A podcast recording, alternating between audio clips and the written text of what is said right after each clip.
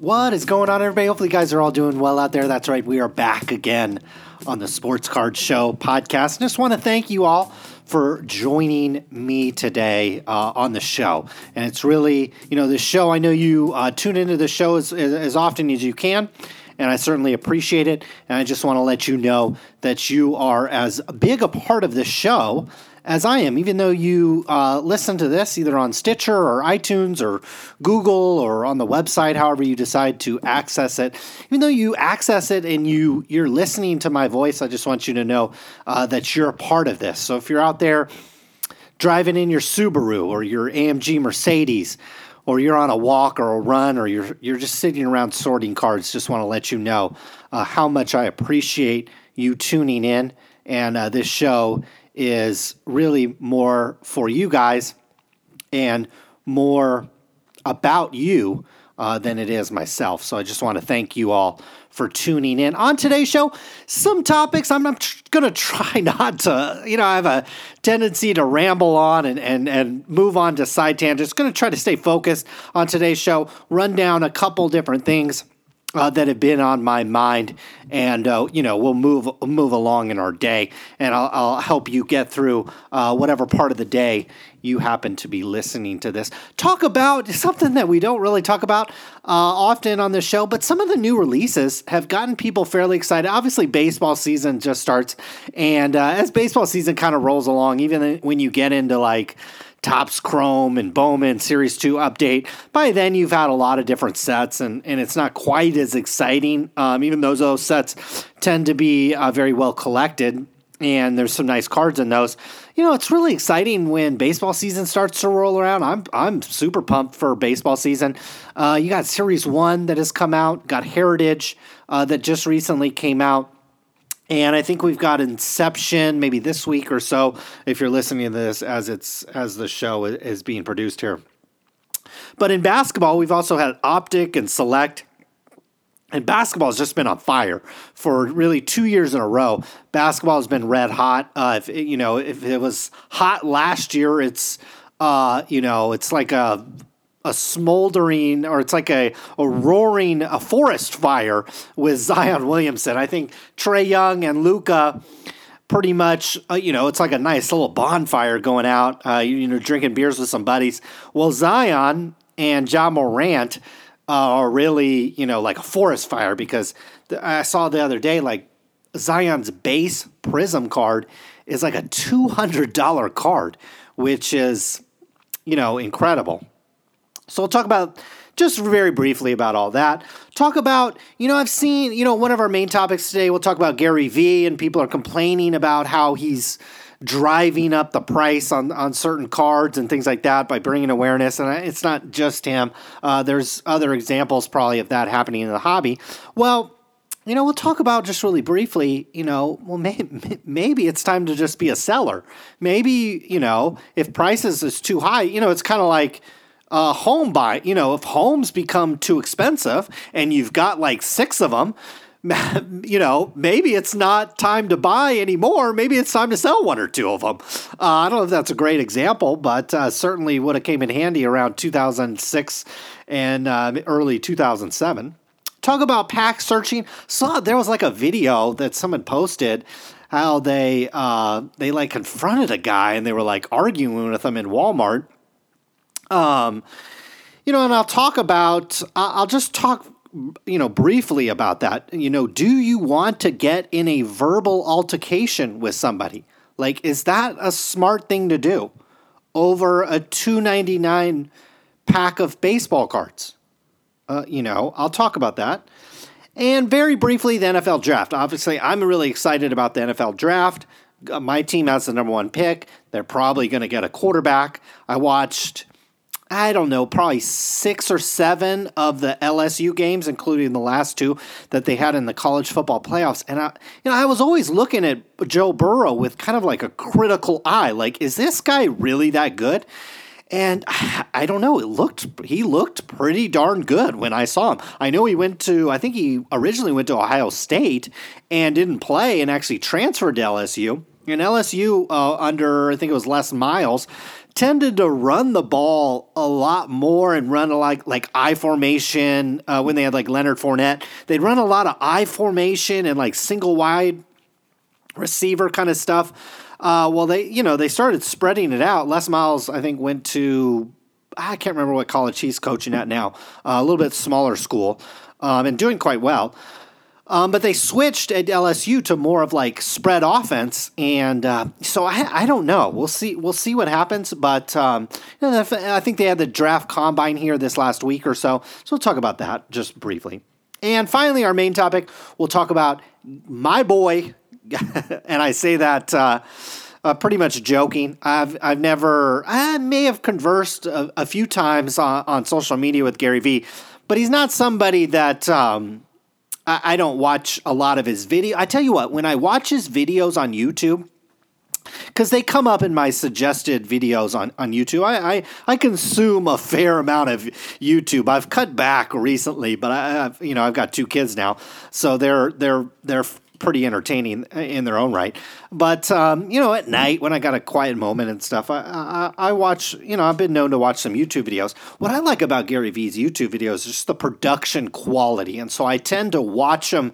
Uh, when I'm watching them, I'm watching them from that aspect. It's like, ooh, look at that graphic. Look how they look how they're doing transitions between scenes and topics and things like that.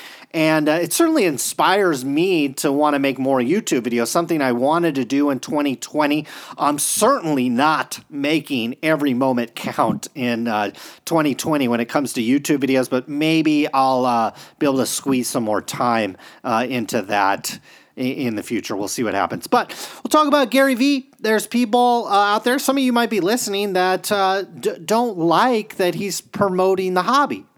Don't like that he buys a couple uh, Ronald Acuna cards or Giannis cards or uh, Cody Bellinger cards, and then all of a sudden uh, says that he's buying them or whatever, and then three, four, five weeks later, the cards doubled in value. You have a problem with that. I'm going to tried to debunk as many Gary Vee myths as I possibly can. If you're a Gary Vee lover, then you'll probably agree with what I say. If you don't like Gary Vee, don't like what he's doing, I encourage you still to listen because I might be able to change your mind. And that's not really what I'm here uh, to do. If I don't change your mind, that's fine. But I think, uh, uh, you know, as a society, I think there, and I probably fall guilty of this too. I think we tend to only listen or only pay attention to things we agree with. And I can think of like politics as as one of the prime examples of that. You know, if you're a Republican, you might only listen to Trump and Republicans. If you're a Democrat, you might only listen to uh, like Speaker Nancy Pelosi and, and Chuck Schumer and Democrats, um, and maybe Biden and Sanders. So, but I actually like um, I actually like listening to to views that not necessarily that I don't agree with, but maybe that I don't hear very often. Uh, you know, sometimes I'll flip on MSNBC. So I was watching the last couple of debates uh, with the Democrats and stuff, and just listening to um, what they say. And so the same thing can happen in trading cards. If you if you don't don't like Gary Vee, don't think what he's doing is good for the hobby or right for the hobby or something he should be doing.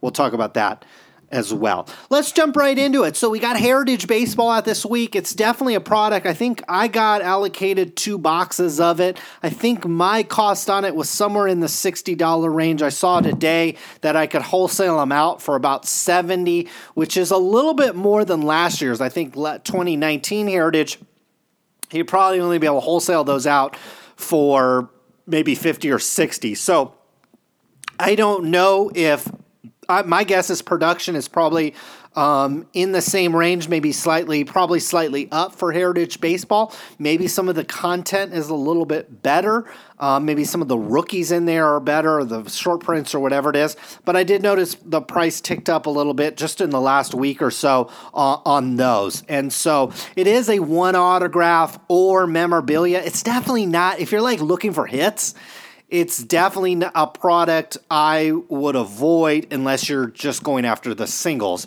If you're I, in general, I think Heritage is probably better for single hunters, anyways. They make a lot of it.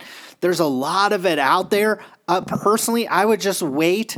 And this goes for all the sets I'm going to talk about. Hit the pause button. I don't mind if you look at the cards and and get on social media and talk about the cards and get on Panini's blog and read about the cards or or wherever you get your information about the cards themselves, a forum or whatever it is, Facebook. I don't mind that. And in fact, if that that helps you a little bit, um, I, I don't mind that. But what I would do is avoid all this. There's going to be tons of supply of this coming forward. We've actually seen it like Prizm basketball is two months old, which in this hobby is, is almost like a year old now. Um, and I know Zions are selling for two hundred dollars, and the unopened boxes are probably hundreds and hundreds of dollars at this point uh, for Prizm basketball. But they made a ton of it, and it's being opened. It's uh, you know, and people, somebody that pays 300 400 however much dollars a box that stuff goes for. Well, these guys are going to need to sell their cards. Uh, we're seeing slower. That's a topic we could throw in here. Is Check Out My Cards raised their fees and they kind of extended out some of their processing times, really for demand purposes. And I got to hand it to them. You know, instead of waiting until there's this huge backlog and like we've got at PSA and BGS. I mean, PSA and BGS have had backlogs for what two years now uh, for their services. And one way they could have stopped that or counteracted a little bit is actually raising price. Because if you have a backlog, obviously demand is exceeding capacity. So one way to slow that down is actually to raise price. And so we actually saw Check Out My Cards do that. Far more intelligent and maybe nimble company than both Beckett and PSA probably combined. And so I saw them raise their fees. That's telling me there's tons of demand. Tons and tons of demand uh, for for submissions over at Check Out My Cards. What does that mean? There's going to be a lot and lot, a lot of supply coming online over at Check Out My Cards and obviously eBay and wherever else you buy your cards over the next, I mean, I would guess 12 to 16 months at least, uh, while we're kind of in this red hot uh, era that we're that we're seeing, fueled by Zion, fueled by if you step back a little bit, fueled by Ohtani. I know we might have some new listeners, and if you're a new listener or a new collector or just getting back into the hobby after maybe a break, uh, certainly appreciate you tuning into the show right now. Um, but what a lot, I think a lot of guys think this is something new. This is something uh, unseen before in the hobby. It absolutely is not. Okay. Now, maybe some of the dollar figures are, but you know, we've had inflation over the last uh, 20 years or so. You know, $100 today is not nearly what it was uh, in the year 2000 and, uh, you know, down the line. Uh, we've seen this in the hobby many times. From Ichiro Suzuki to Albert Pujols to Stephen Strasburg to Ken Griffey Jr. to LeBron James. Uh, you know, we've seen phenoms come into the hobby and their cards sell for exponentially more than previous rookie cards or even established stars in the game. It's really not that extraordinary what we're seeing right now. I think what is interesting is that you know we've had back to maybe back to back to back kind of NBA rookie classes, and it, it's it's gotten better and better and better. Okay, you had like Lonzo and Tatum and Donovan Mitchell, and then it went to Luka and Trae Young, and now we've got Zion and Morant. Uh, it's it's gotten better and better and better. I think football's kind of flatlined a little bit, um, or in some cases, it takes a year because if you look at Mahomes, you look at uh, Lamar Jackson. It wasn't until their second year, I believe, that they put up MVP seasons. So maybe that's true for. Um, I can't even remember his name, uh, Kyler Murray, or maybe Daniel Jones, or maybe some other players that were that were drafted um, in this last draft. Football seems to have flatlined. Baseball has also continued to step up in terms of interest, in terms of uh, collectability, and things like that. If you just remember back, maybe in the Bryce Harper or Stephen Strasburg area, or even a little bit before that, what like base Bowman Chrome rookie cards would sell for the stars, the biggest stars or the stars would barely be worth a dollar or two. Now we're seeing guys that I, I, was looking through my port and check out my cards. I mean, I got guys that are like not even in the top 50 prospects of Major League Baseball. and their card's worth like four or five dollars. This is like a base Bowman Chrome, let alone the refractor or some of the, the rare parallels. So it is a great time to be in this hobby. Now, if you are just buying cards, if all you're doing is is trying to acquire these cards, um, I would hit the pause button. I wouldn't. I certainly would not be chasing Series One, Heritage, Optic, Prizm. Uh, just wait. Wait until a, a, a, lot of supply comes on the market. How do you judge that? Um, eBay, I think it's a little bit harder. Check out my cards is a little bit easier. You can just monitor a card. Just write it down once a week, every Monday. Go on there. See how many. You know, maybe you're looking for uh, a Zion Williamson. Uh, you know, see how many are on there for sale. And you know, if there's ten uh, one week, and then there's 12, and then there's 15, and there's 18 and 20. Well, you know that at some point, uh, you know, supply and demand is going to start leveling out, and it might give you a better idea what price uh, that card is going to settle on. Uh, if if you can't control yourself, maybe take a step down a little bit instead of trying to collect. If you have the budget for it, and if you, if you have the money, you know, I got no problem with you buying hundred dollar cards, two hundred dollar cards. It's certainly not something that I do, but um, you know, maybe take a step down take a step back. You know, I, have actually noticed uh, Lonzo Ball. I still had quite a few Lonzo Ball cards sitting in my check out my cards account. His Prizm is worth close to ten dollars now. I remember buying those all day for about a dollar, a dollar and a quarter. Uh, in fact, I did buy them all day for about a dollar and a dollar a quarter. Now I sold sold out of uh, quite a few of them in the three to four to five dollar range. Uh, I I only have maybe a dozen or so left uh, as we get to this ten dollar range. But you know you're at you're at quite a bit of profit at that point. So. Um, you know, dip back, dip, dip back a, a, couple years. I noticed Tatum cards have really sold very well. I had some sitting in, uh, again in my check out my cards account I've got a lot of cards that just kind of sit there, and then I go back through every once in a while and look, and it's like these Tatum cards that I got for a dollar are now worth, you know, 10 15 20 dollars in some cases. So uh, things can things can go up. Uh, personally, uh, this is a seller's market. Okay, this is a seller's market. Will it be? How long will it last? Uh, I, you know, you got me. I don't know. I, I would have never predicted, uh, you know, a home crash. It, you know, and it, it may not ever crash. You know what I mean? Like, I always, you know, people are always talking about, oh, the next stock market crash. And I know with the coronavirus and all that, the stock market's kind of gyrated a little bit. But I looked at my portfolio and I was down maybe six or seven percent year to date. That's nothing. I mean, that's you know, if I had sure if I had bought in January, bought the whole portfolio in January, and I was down six or seven percent in in eight weeks, I might be a little bummed out about it. But it's like you know, who cares when over the last really since Trump was elected, the market's up close to 100%. So who cares if you lose lose a little bit at this point? So obviously if you're just getting into it and and, and this kind of goes into what we'll talk about with Gary Vee. I've noticed a lot of people that are complaining about him are, are often guys just getting into it, just getting back into it. I feel like these guys don't have enough cards. They want more cards. Um, and, and, maybe they want to be a seller, but they haven't uh, gotten to the point where, where they've been able to build up a portfolio, so to speak. Um, and certainly th- that, that, that can be true in the stock market or w- maybe a, if you're trying to build a real estate portfolio or whatever. So I can totally understand the, the, the situation you're in. But um, this is a seller's market, okay? Especially when when we're talking about year of or maybe even one year old, two year old releases. This is a seller's market, okay? And I know cards are going up and and things like that.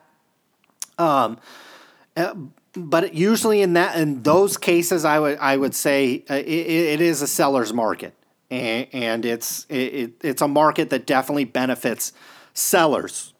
So if you're a guy that sits out there and you just want cardboard boxes full of cards and you want to sit around and organize them and put them in top loaders and sort them and organize them and do all that, well, you know, you might have to pick your spots a little bit more at this time. You might not be able to jump right into a heritage, uh, you know, buying heritage singles or optic singles, or, you know, certainly if you're collecting basketball right now, your budget is completely out of whack. So, um, you know, if you're in this hobby, for the long term, you know, I wouldn't I wouldn't really worry about it. Honestly, I w- I wouldn't really worry about it. You know, it's like the person that, uh, you know, just learns how to play golf. So they never played golf before. They get a set of clubs and they get the golf bug and they get out there and they start playing and they want to turn from a 90 shooter to a 70 shooter like in two months. It's just not going to happen. Enjoy the ride, okay? Just enjoy yourself in the hobby when it's hot like this, maybe you don't do as much buying, maybe you do a little bit more selling, maybe you just do a little bit more observation, okay? It's certainly something I do all the time. Not necessarily in the trading card world, although I was on was on Check Out My Cards today, looking at, looking at cards, looking at prices, looking at trends and things like that. But it's certainly things do th- certainly something I do when I pick up another hobby.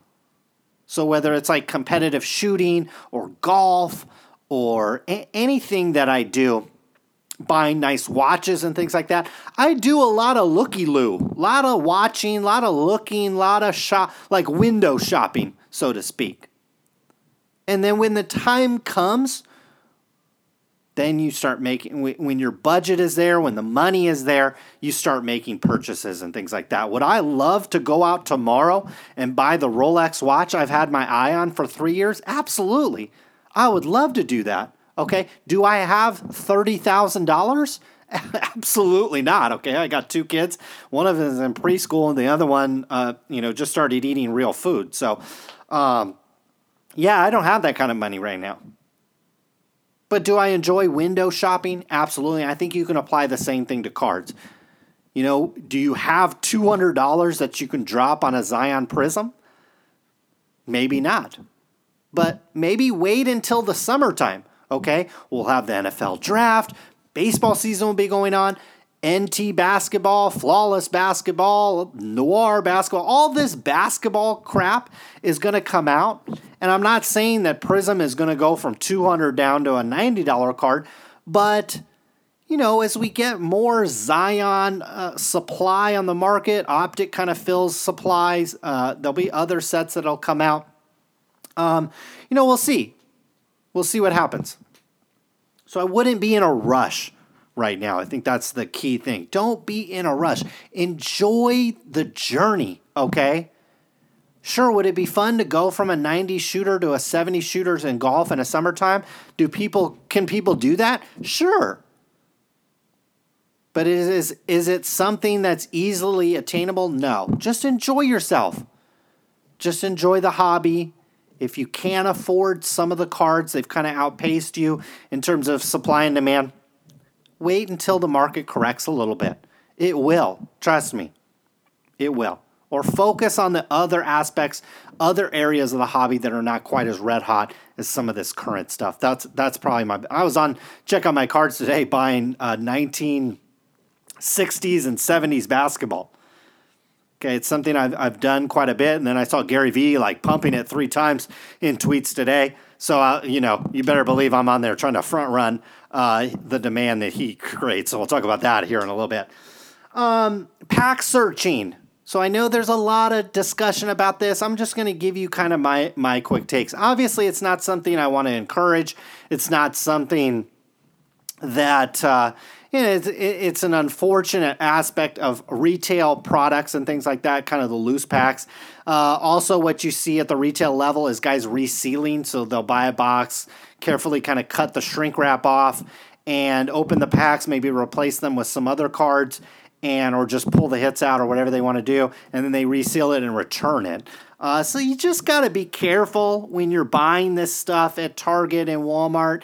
Um, but one thing I would not do, and I think it's a, a fairly poor idea to do, is confront somebody that is pack searching. Can you take a picture of them and, and, you know slyly take a picture of them and post it on social media? Yeah, I guess I don't got a problem with that. But I saw a video the other the other day. The guy was like, there was like two Walmart employees in between them, and they're like, they're getting in each other's faces and arguing. Uh, that's not something I would do over a $2 pack of cards. Okay, first of all, I think and even in that argument, they were like, oh, those are for kids, those are for kids. If I buy my kid a $2.99 cent pack at Target and he opens it up and is like, Dad, the cards are bent and I didn't get a hit, that would be the last pack of cards he ever got in his life that I would buy. I have never, ever, ever heard a kid get a 299 pack of cards, open it up, and complain about the corners being slightly bent or the hit not being in the pack. Only grown adult card fondlers care about that kind of stuff. And if you care about it enough to get in an argument and quite possibly a physical altercation with somebody, I just don't think that is worth it. I really don't.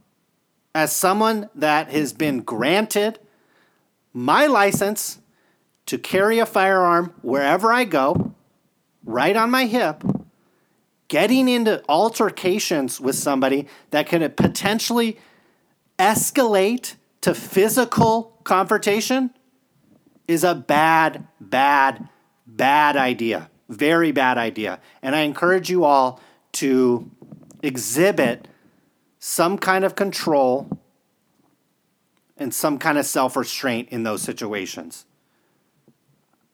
It is a very, very poor idea to get in a verbal altercation, which could escalate. You do not know how it can escalate. It is a very, very bad idea to get in a verbal altercation with somebody over a $3 pack of cards. That if a kid bought, would not care if it'd been searched, would not care if there's not a hit in there, would not care if some of the cards have a little bent, bent mark on them. Kids don't care about that stuff, guys. And if you care about getting really pristine cards and getting hits out of packs, hello, hello, Amber Alert, Amber Alert, stop buying packs at Target and Walmart. Guys, it's not 1999 anymore. You can get on the fucking internet and buy packs and buy boxes and buy, God, you can get somebody else to open your packs these days on webcam. There's no reason for you to be going to Target and Walmart to buy packs. It's a $2.99 pack of cards. That's what it is. Would you get any verbal altercation with somebody over a $2.99 roll of toilet paper? Or cookies or bag of chips or a t-shirt? If you say yes, you're an absolute fucking moron, period.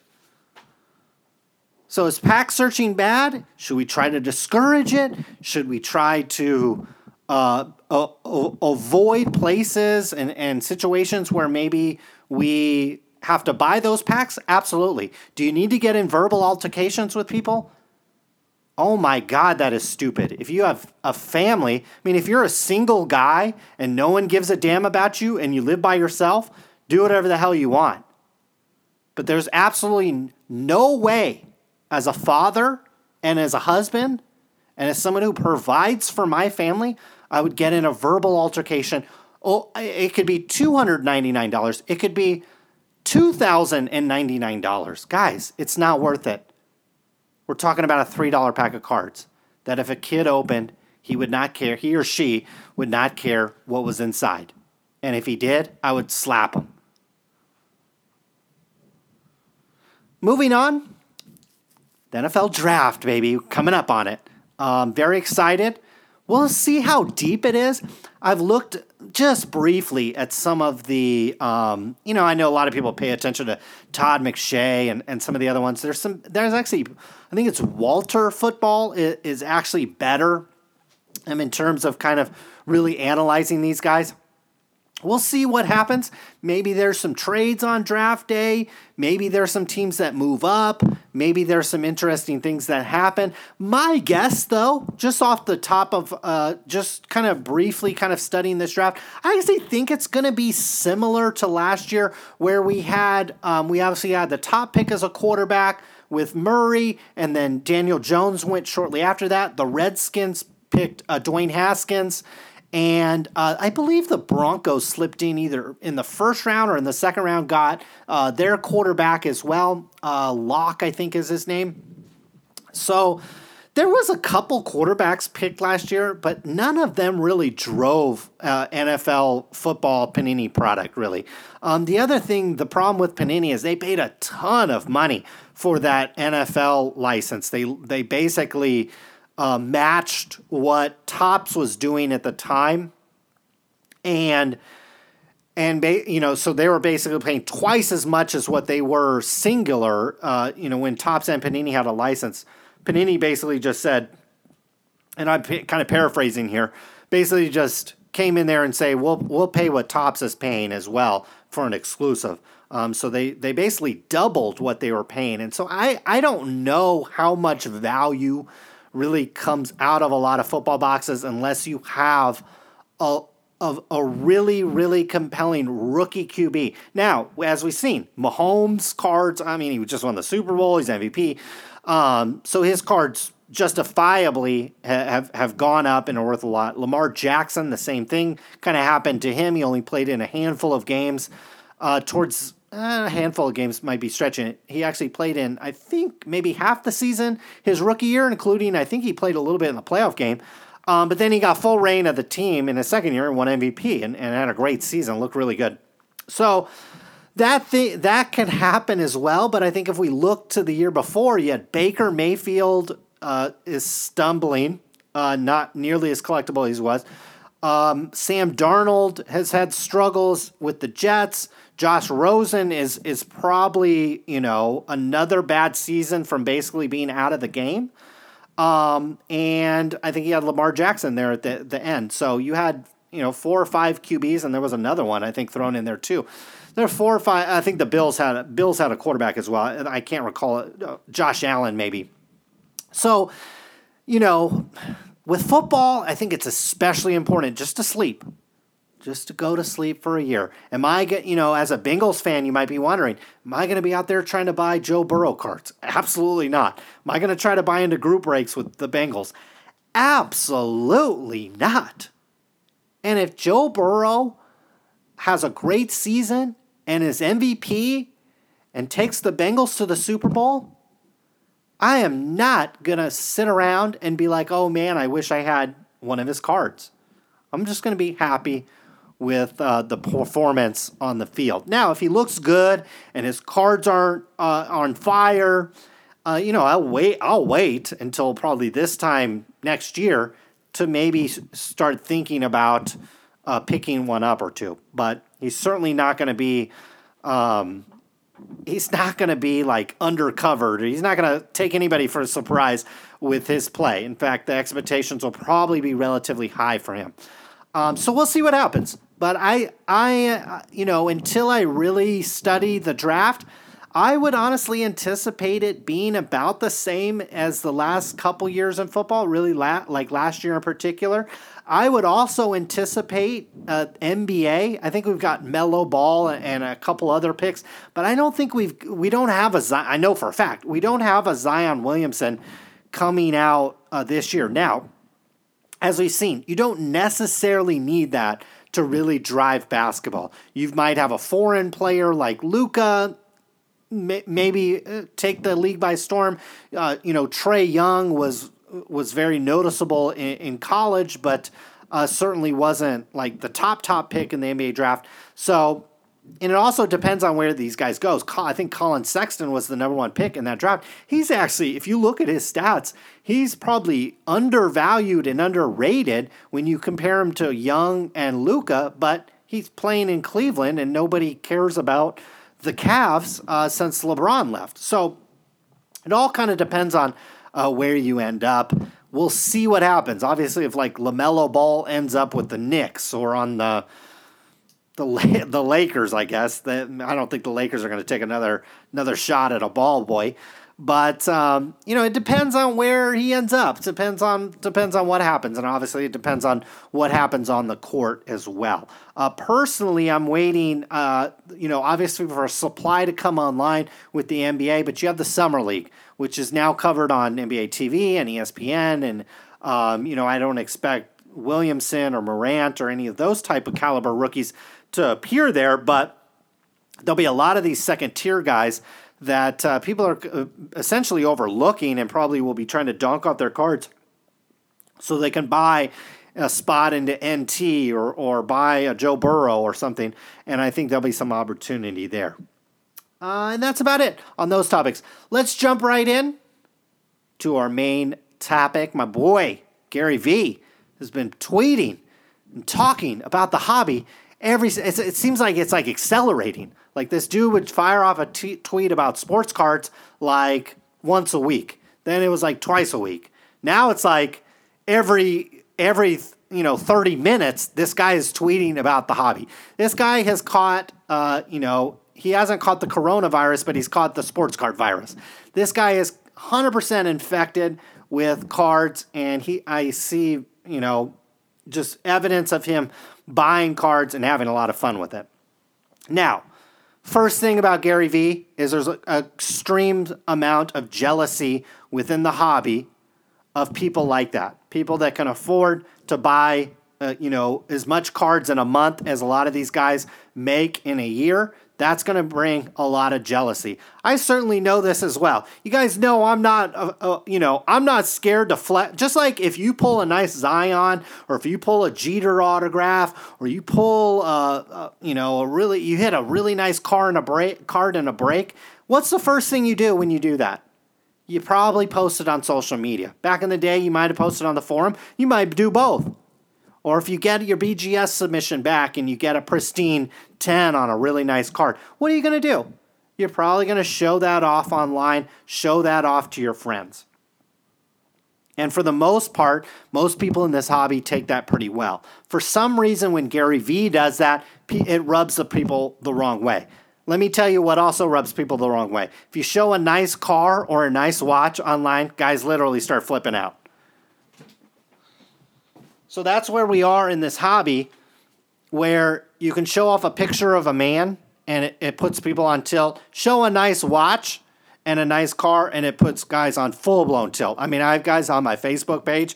We're like, we, lit, my brother and I literally post a photo and just post something daily on there just to kind of troll troll the trolls basically we have a group of maybe 10 20 maybe even 30 of them that just cannot stand stand it that we don't worship a 19 year old baseball player or a 25 year old football player and the cards that they appear on.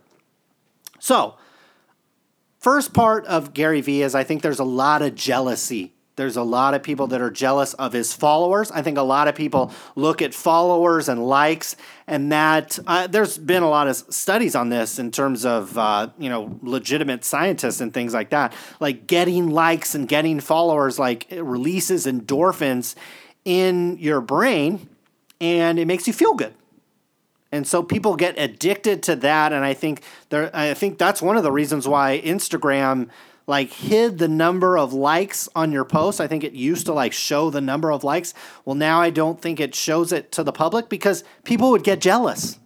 And that's exactly uh, the first thing that's going on with Gary Vee. Is that people are jealous. And if you have a if you're jealous of somebody else buying cards, you're jealous of what somebody else has, I would just encourage you to be yourself. Enjoy life. If you're here in the United States, you were born in the best country there is in the world. You could have been born in some other S-hole country, as our president would say. You could have easily been born there. You're here in the United States, you're blessed. Things can't be that bad. There's probably bad, worse things happening to other people uh, you know, than some other guy getting the card you want and getting likes and, and, and retweets on some social media platform that not very many people use. Unless we're talking about Facebook. So I wouldn't worry about it. Don't worry about it. A common complaint about Gary Vee is that he has too much influence, too much power. And I really don't I don't see it that way. Think about all the collectors out there. All the collectors you run into, all the collectors you won't run into. Go to the National and go around and say and and have a have a uh, clipboard with paper. Go around to collectors and ask them, does Gary Vee influence what you buy? Yes or no? And I, am gonna I, I'm gonna guess right now that it's probably nine to one. Gary Vee, it's probably nine to one that he doesn't influence. It might be even like five or six to one. People don't even know who you're talking about. So, not to say that Gary Vee doesn't have influence or maybe too much, but let's get real, guys. Think about all the collectors out there. He really only touches a small amount of them. Now, you might be concerned because Gary Vee's attracting kind of a new audience to trading cards. And some of these people may have never traded bought trading cards before or may have only bought sneakers or bought uh, flip things at garage sales, or um, might be young and never collected cards at all. And by Gary Vee tweeting that he's buying Cody Bellinger or, Ronald Acuña or Jayson Tatum or whoever it is, that it's influencing these guys to buy cards where they don't really know much about them. And for that, I would say, you're not these guys' mom. You're not their dad. Why do we need to stop people from buying a picture of a man? Gary Vee's not telling them to go buy some marijuana and try it. He's not telling them to go buy some LSD and give it a shot. We're talking about a picture of a man. And it's only your perception and your it's it's only your perception that the card is overvalued. Maybe Gary Vee has identified a market that is undervalued. And by him alerting people to the cards to buy them, maybe it's actually a good deal. I don't know many card pricing experts out there, certainly on Twitter. Most of these guys don't know what this product costs at a wholesale level most people are have their head down and either are collecting what's on the shelf at Target or collecting their favorite team or player. There are very, very, very few people that I know and that I've run into in this hobby that have their finger on the pulse of every card price and the value and the perceived value and the potential value of trading cards. Most people have no clue. So if Gary Vee's telling somebody and influencing somebody that may or may not know much about cards to go buy a card,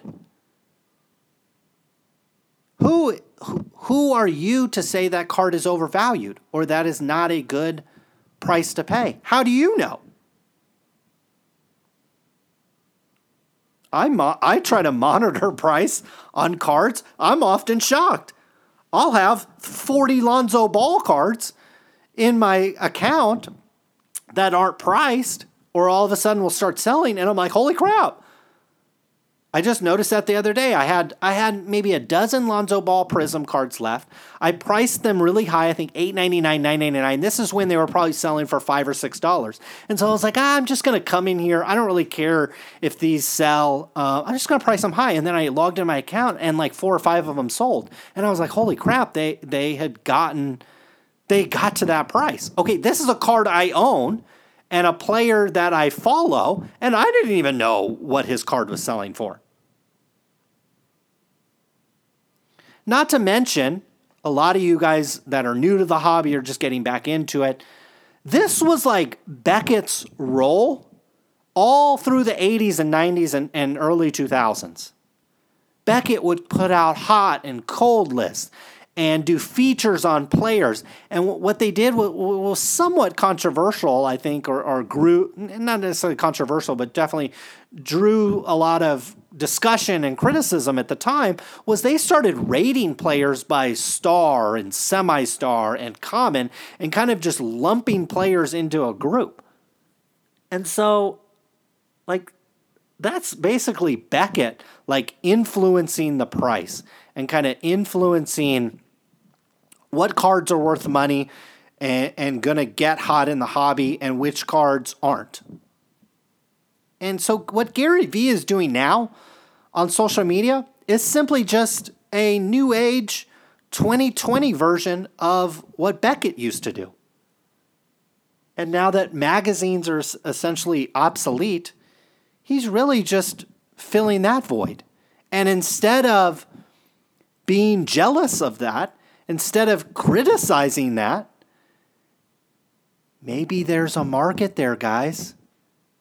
Maybe if Beckett's values are all behind a paywall, maybe if it's tough to go to eBay and search sold and kind of sort through that, God, that would take 20 minutes a card sometimes. Hello, hello, Amber Alert, Amber Alert. Maybe a sports card price guide would make some money. I'll let the smart guys uh, figure out that. To be honest with you, the smart people in the hobby have already figured that out. And don't be surprised if those people wear nice watches and drive nice cars. But we'll leave that at that. But do we need to stop these people? Like, is it our job uh, as people that are in this hobby? Do I need to stop somebody from paying $200 for a Zion? Do I need to stop somebody from paying, uh, you know, $100 for uh, a Gavin Lux card? I don't know. If the card is trimmed, if the guy's getting shill bid, if the card is counterfeit, if the card was stolen, then yeah, I think there's a place in this hobby to let your other fellow collectors know. But if somebody wants to buy a $200 Zion Williamson, who the hell am I to be like, no, don't buy that. I, it, to me, it just doesn't make any sense. Now it happens, uh, you know, all in the car community. I know in the gun community, it's like, oh, I want to buy a, I want to buy a Glock 17, and you know, you'll have 10 people be like, no, no, no, no, buy a, buy a HK or buy a Smith and Wesson, or you should buy this, or you should buy that. No, fuck that. If you want a Glock 17, go buy a Glock 17. Shoot it for a while.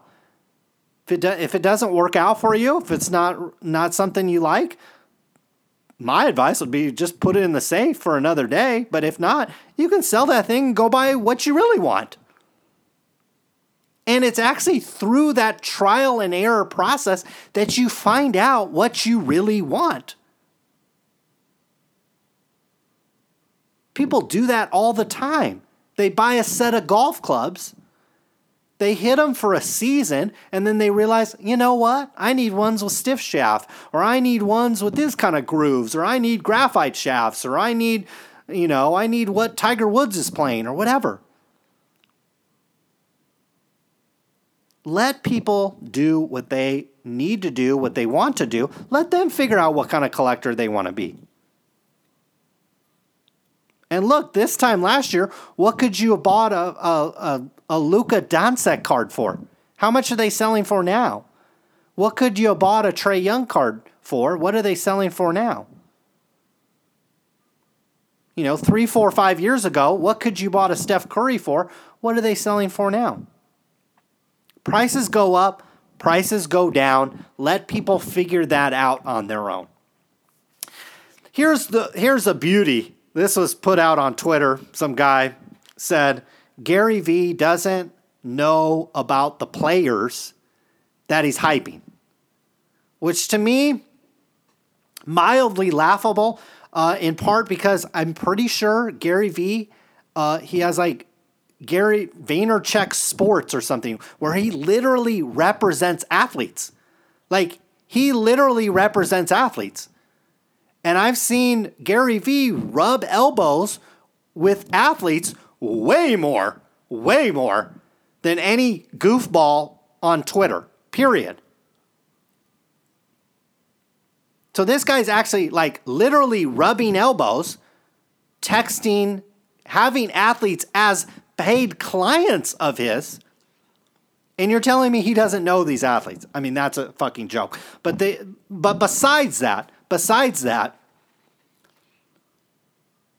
analyzing someone's fastball, analyzing someone's golf swing, analyzing somebody's 40-yard dash, analyzing someone's baseball swing has absolutely nothing to do with their card values.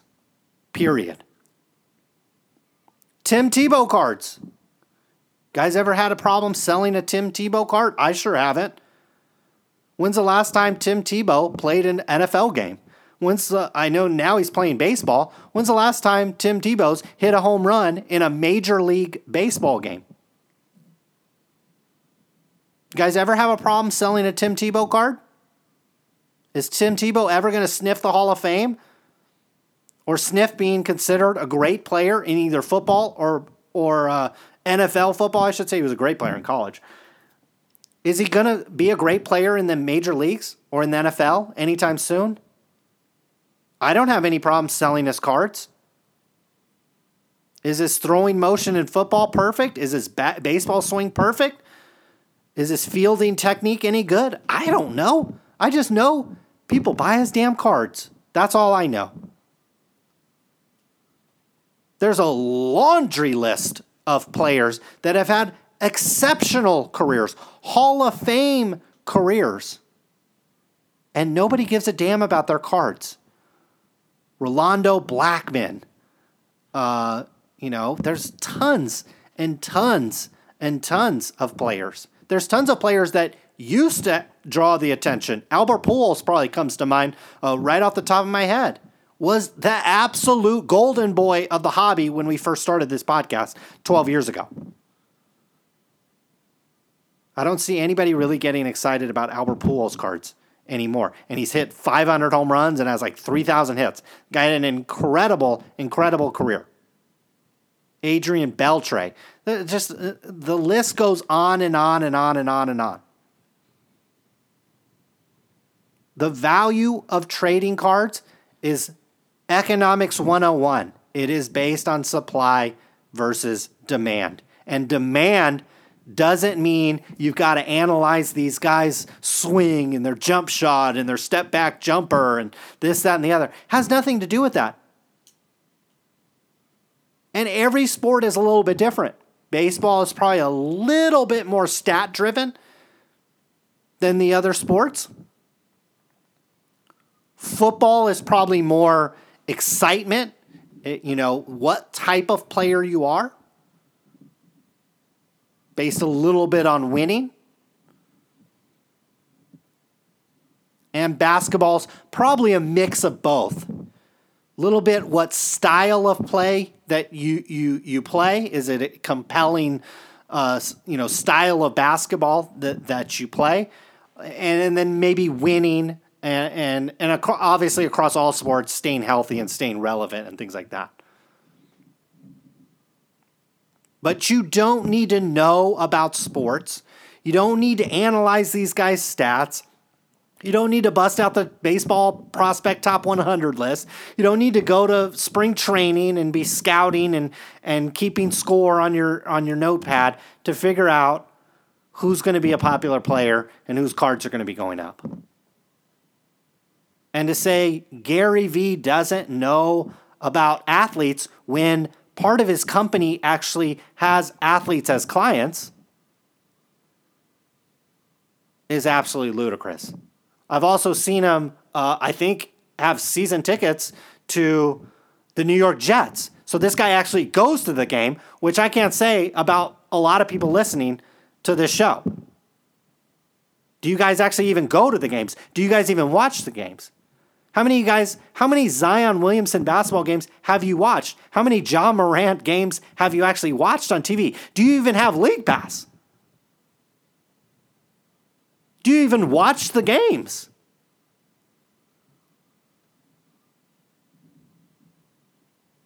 A lot of people don't. But I don't think that disqualifies you from necessarily uh, knowing what cards are going to be going up or going down. I think it has nothing to do with that, in fact. I am constantly buying baseball players uh, that I don't know who the hell they are. I don't care who they are. I just look at kind of supply and demand and just know that demand, when this player gets called up, at least for a brief period of time, will probably outpace supply. And that's when you have price increases. Especially true in baseball. What I found is on Check Out My Cards, especially, you know, the Bowman Chrome rookies will come out two, three, even four years before, and sometimes longer than that, come out before that guy really breaks through into the majors.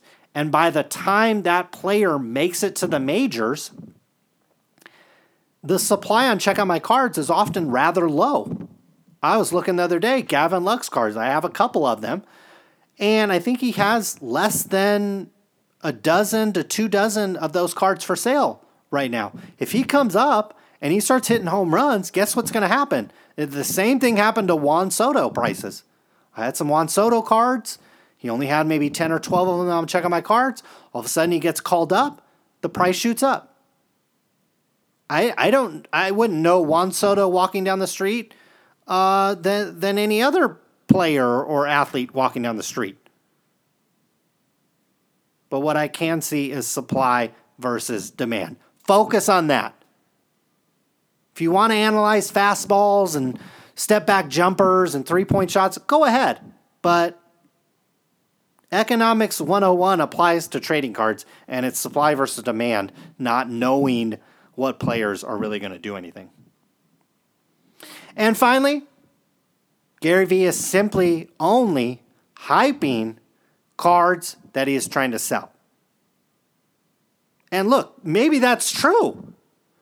I don't know if there's a lot of evidence that he's selling these cards. I don't know if there's a lot of evidence that uh, that's strictly what he's doing. But last time I checked, guys, it is absolutely above board to buy a card, hype it, and then sell it. We have guys buying cards, trimming them, getting them graded, and then shill bidding you. And I don't hear a word about that. How many sports card podcasts and blogs out there actually told you about that?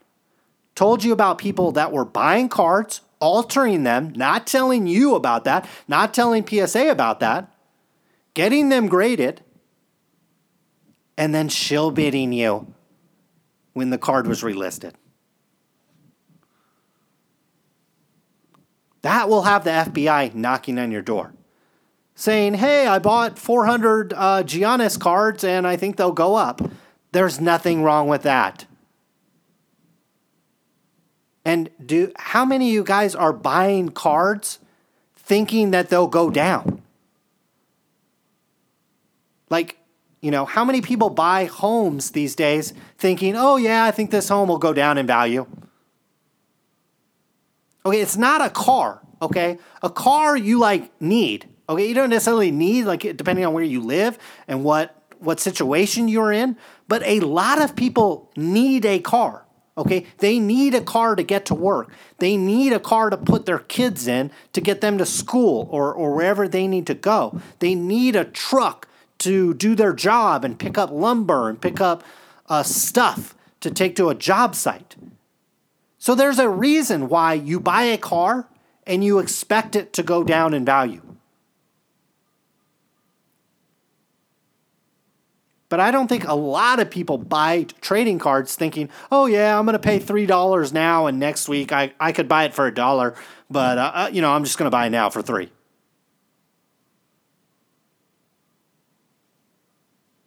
So, yes, people buy cards, they hype them, they hoard them, whatever they want to do, and the value goes up. That's not your fault. That's not anybody's fault. Happens everywhere. Happens in the stock market every single freaking day. Now, are there SEC rules about disclosures and things like that? Yeah, but people don't care. Every other day, it's, oh, Bank of America thinks you should sell this and buy this, and Morgan Stanley thinks you should buy this and sell this. And a lot of people like me are really cynical. When Bank of America is telling me to sell, I'm thinking, wow, they must, you know, they must be looking to buy.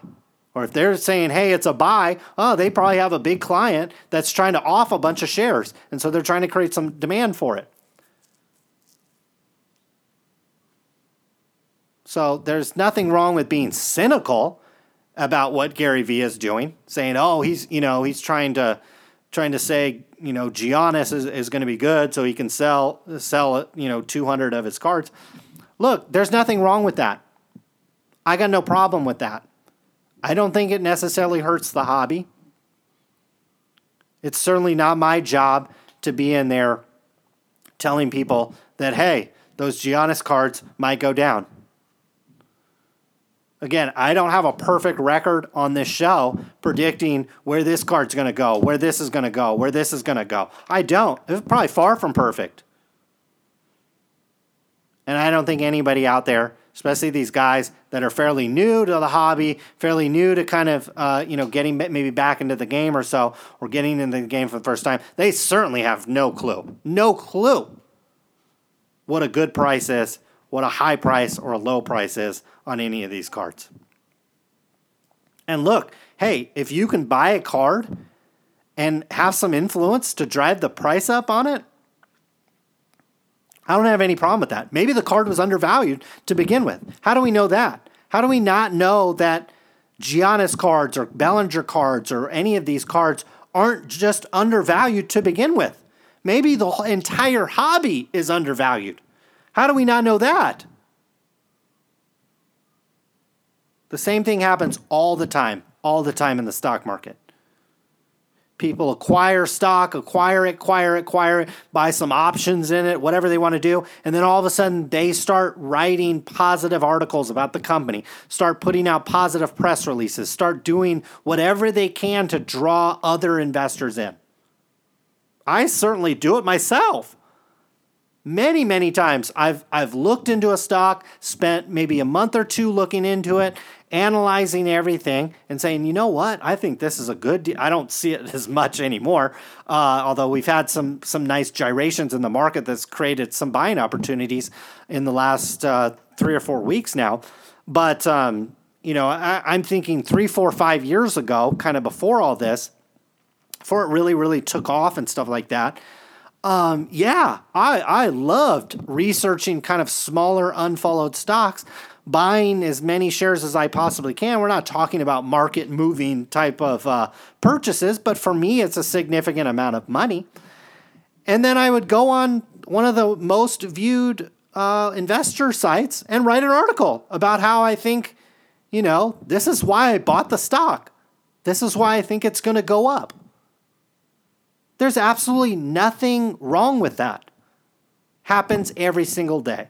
It's only people that are amateurs, that are not very intelligent, I think is a way you could also say it, that are worried about pump and dumps and worried about being someone else's mom, someone else's policeman, someone else's uh, guardian when they don't really need it. Now, should we have discussions about fraud, shill bidding, card trimming, fake cards, altered cards, counterfeit cards, cards like Luka's cards that, that are clearly not signed by him. Clearly, clear as day, that a lot of his Panini cards are not signed by him.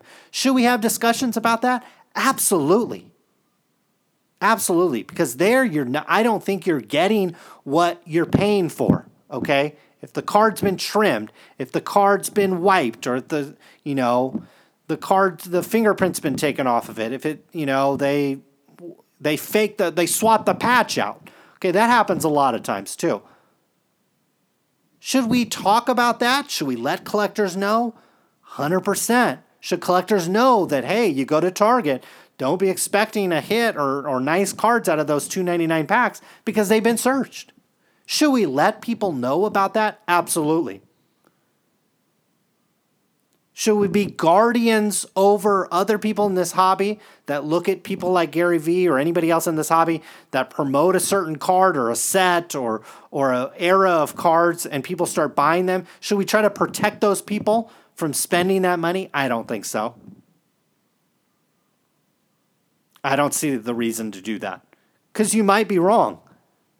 There's again cer- certainly been times on this show in every sport, basketball, football, and baseball, where I've said, mm, I kind of like this guy, or mm, I, I don't like this guy. And the opposite has happened. So I wouldn't be running out to do that myself. And anybody that is doing that deserves to be called out as well. So hopefully you guys are all doing well out there. Hopefully, you enjoyed this show. To recap, you know, we've got all these new sets coming out. And if you gotta have it, you gotta need it. You know, I would uh, I would figure out a way to feed that desire in another way instead of running out and buying this stuff. Um, if you're worried about price, if you're worried about how much you're spending, worried, you know, if you want to run out and buy this stuff, by all means, pay $400 for a, a, box of optic or whatever they sell for. Pay $200 for a, a Zion Prizm card. I, I really don't have a problem with that. If you're on a tighter budget, if you want your dollar to go a little bit further, I would encourage you just to wait a little bit. Wait for supply to kind of catch up with demand when sets come out, obviously there's kind of a lot of demand for them. Uh, it's hot new set, and there's cool cards that are coming out there. Um, there's nothing wrong with waiting a little bit, waiting to kind of see where things settle. Maybe you miss it. Maybe Zion cards when they first came out were 150. Now they're 200. I don't. I don't know. Maybe the opposite happened. Maybe they were 250. Now they're 200. I really don't know, but uh, there's never any there's never any harm in waiting if if you're concerned about getting the best deal possible.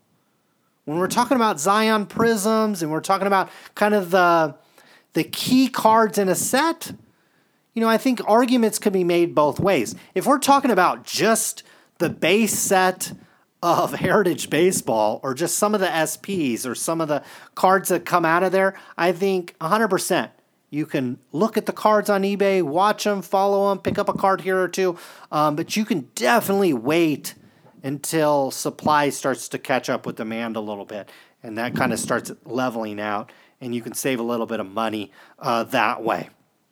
Or you can be, um, you know, kind of a year behind or six months behind all this stuff. There's so many sets that come out. I, I don't see any reason why um, you necessarily be out there chasing the hot stuff. And again, unless that's really what you truly enjoy. If you love when a new set comes out to get on there and get your favorite player or get a pack or a box, again, got no problem with it. If you want to stretch your dollar, stretch your, you know, potentially stretch your dollar, stretch how much you can buy.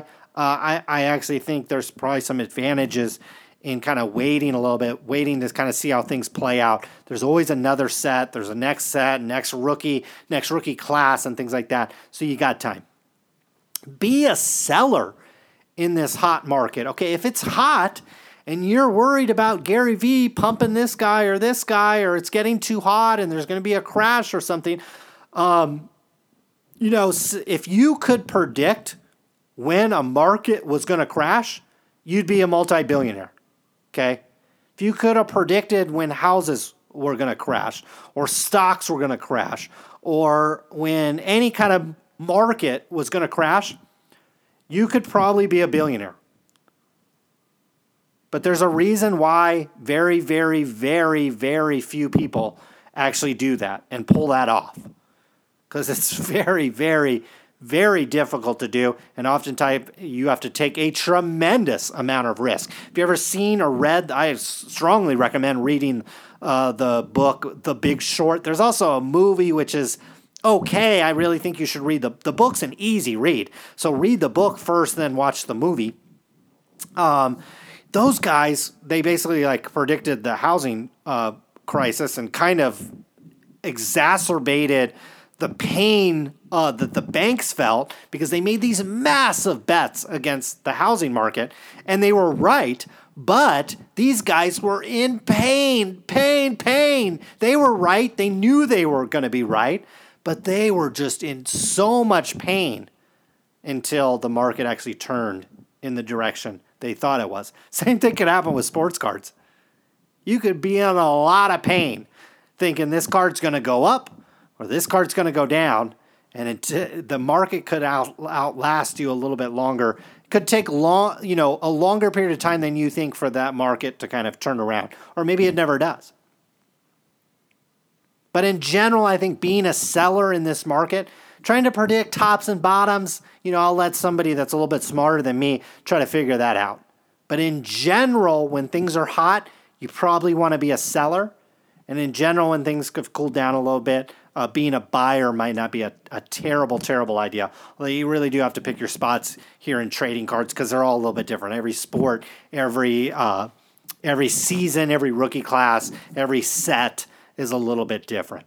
But in general, I think being a seller at this point in time is a great idea.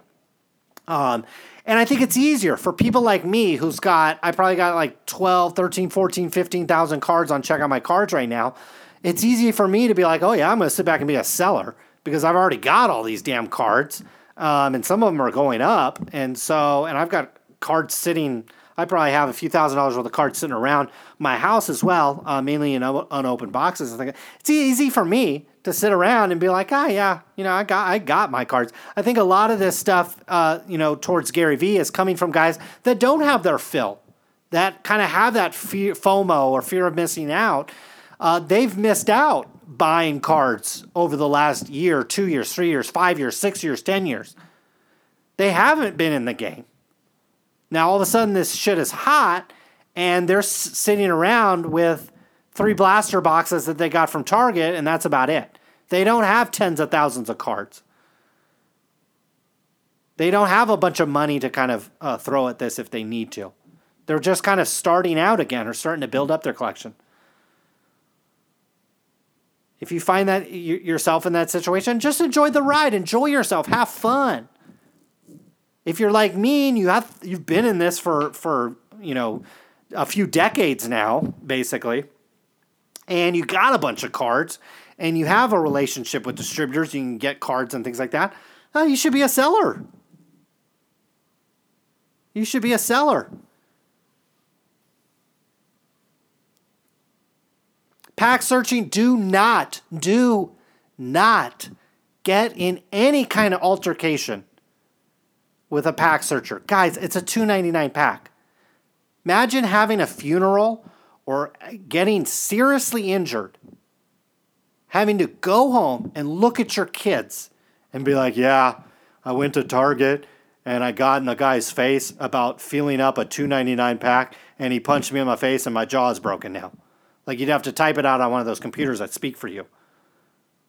Or worse, the guy has a gun on him or a knife and he goes nuts on you. We've certainly seen people go nuts for much, much, much, much less.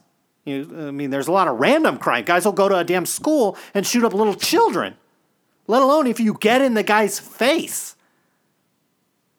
It's stupid. Stop. It's a $2 pack of cards that if a kid opened, wouldn't care at all if the cards were bent or if there wasn't a hit in there. And if you care if the cards are bent, if you care if there's hits in there or not, stop buying retail packs. Stop. That's why there's hobby packs. That's why there are reputable dealers both online and at stores. There, there's not just a few of them, there's quite a few. And if you want baseball packs, sportscardshow at gmail.com, at sportscard radio. Guys, guess what? I get a box of just about every Topps product. If you want a pack or two, I can sell you some. Okay? Promise you I won't be feeling them up or weighing them In fact, the, the product that I have sold to people, they, they've pulled some nice cards. I think somebody pulled like a $400 Pete Alonso card out of the last boxes I've sold to them. I think I saw some. I think I saw. I think I sold. I don't know this for a fact, but I think I sold a Topps Chrome baseball box to Mojo Break, and there was like a Vlad Jr. and somebody, one of the other top rookies in there. It was like five hundred dollars worth of cards in a box. Okay. There's a reason why there's hobby packs and retail packs. If you're worried about the cards being bent, worried about the hits being missing, stop buying retail packs. Do not, do not, do not get in an altercation with somebody at a store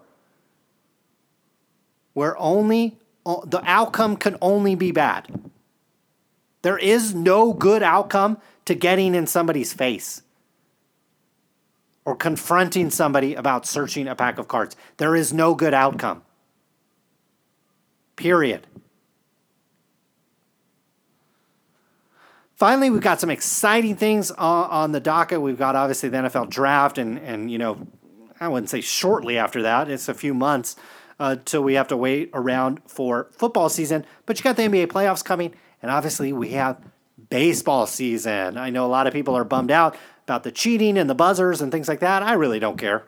I just want to turn on a game at 7, 7:30 and watch a few innings and go to sleep and then wake up in the morning and see what happened in the game on Google. So, hopefully you guys are doing well out there. We'll be back again some other time, some other place on the Sports Card Show program. But until then, we are out of here.